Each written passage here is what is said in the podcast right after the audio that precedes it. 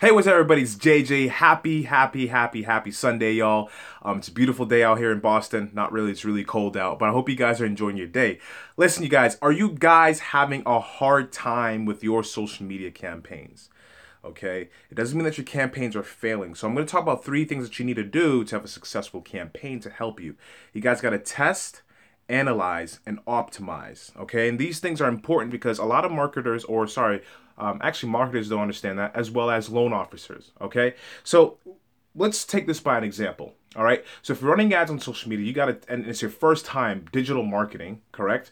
Um, we all know that social media is important nowadays, and you have to have that. So the first thing is you're, you're split testing cold traffic campaign ideas. Okay, so when you're split testing it, you're actually what you're actually doing is you're you're trying to see which ad will capture the most attention first. Um, that first impression is very important, and you can kind of figure that out with your relevance score. Um, so, so depending on what industry you're in, so if you're in the real estate industry, which is what this podcast is all about, um, a relevance score of at least, um, well, since it's re- since a real estate agent, at least I would say minimum three. Um, I myself like to say seven. Um, and I try to push every every every mortgage pros ad up to a relevance score of seven. Um, it's important the better your relevant score, the uh, the the the the easier your ads will get. Um, so let's say your relevance score is not that great, right? Um, what do you do? So you have to make small changes, either ad copy, headlines, then videos. Um, I would say you want to test these every three days and see uh, how the traffic is doing. Okay, so test. That's the testing phase. Once you've kind of figured that out and things are getting a little bit better and you've had enough uh, data and traffic on your landing pages, what you can now do is you can um oh sorry i missed the part i missed the part. What you now are supposed to do is you're supposed to analyze your campaign when you're analyzing your campaign that's where optimization comes in. So how do you analyze your campaign? You look at the data you look at the metrics you look at the lctrs which is your link click-through rate how many people are clicking on the ad when they see it per 1000 people okay? So the cpms and link click-through rate work in conjunction together.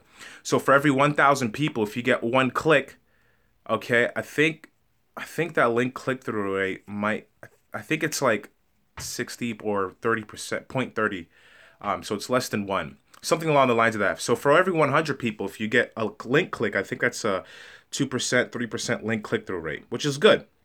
Which means that your relevant scores it's it's doesn't necessarily mean that your relevant score is going to get a little higher, um, but it's good.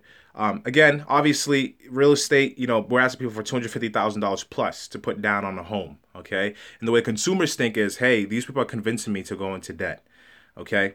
Um, so now, with that being said, once you analyze, that's where the optimization comes in. Now, there are different ways you can optimize. You can optimize by, you know, um, uh, making the ad more targeted so you can see which age which gender is actually clicking more so on the ads and show those ads more to those people uh, if you've had a lot of traffic you could do a lookalike audience um, you could change the campaign objective to um, different types of conversion like as lead conversions or view content conversions what these um, lead conversions and view content conversions can do for you is it will help you. It will um, Facebook will say, okay, these are the type of people who are going to the landing page to view their content, which means let's find more people like that for them. Once you reach at least a thousand people, you can have a lookalike audience, and you can test your lookalike audience, um, and then you can send that out to Facebook and say, hey, Facebook, see um, if this audience would like to go onto my landing page and check this stuff out. Okay. And of course, you guys, don't forget about retargeting campaigns. Like I said, you got to give it time. A lot of you don't give social media time. That's the most important thing. Give it time. You have to have retargeting campaigns so you can stay top of mind. It's important. Don't expect to get anything quick. Give it time. All right, you guys. So with that being said, um, I hope that this podcast helps you out a lot. Hope it makes sense. Um, if you guys need help about optimization and lookalike audiences, just scroll through our, our list. I'm pretty sure we have I have a podcast about you know what's a lookalike audience, the benefits of having pixels, how to put pixels. It's within the first ten episodes that we've done. Um, so I think this I don't even know what episode this is. I think it's like 47 or I think we're close to episode 50. All right, so that you guys, peace, love, chicken grease. Your first time here, go to urimarketing.com. Get your free ebook, download it also, get your free custom marketing blueprint plan to help you grow your uh, not agency, but um, your office to help you increase your volume and production. All right, you guys, I love you all. Thank you so much for listening to this podcast, and I hope you enjoy your day.